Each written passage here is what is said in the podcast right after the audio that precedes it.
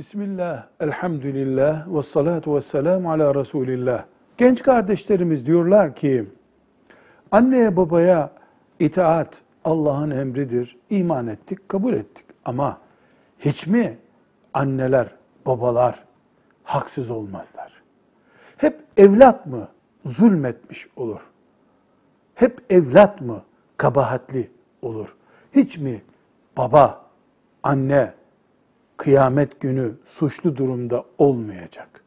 Cevap olarak diyoruz ki evlatlık, babalık, çocukluk, annelik ilişkisi bir beşerin öbür beşerle ilişkisinin adıdır. Herkes topluca Allah'ın kuludur. Evladın babaya karşı bir itaat sorumluluğu var ama babanın da evladın da herkesin Allah'a karşı mesuliyeti var.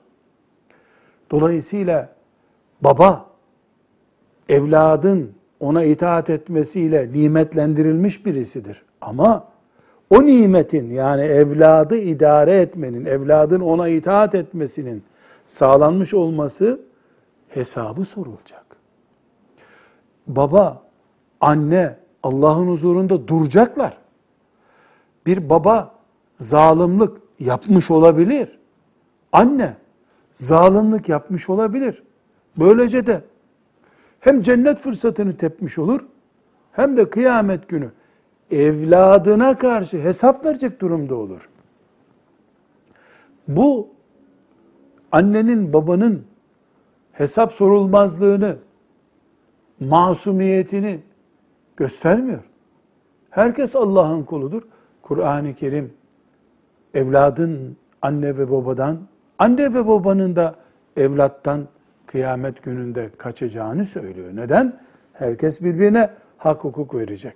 Peki burada evlat ne yapmalı? Şunu yapmalı. Baba zalimdir. Kararını kendi duygusallığı ile vermemeli.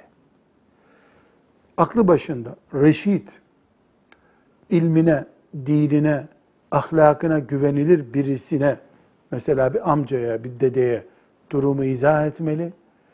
Eğer üçüncü bir kişi, bu baba zulmediyor, bu anne zulmediyor diye karar veriyorsa, evlat masum olduğunu anlamış olur.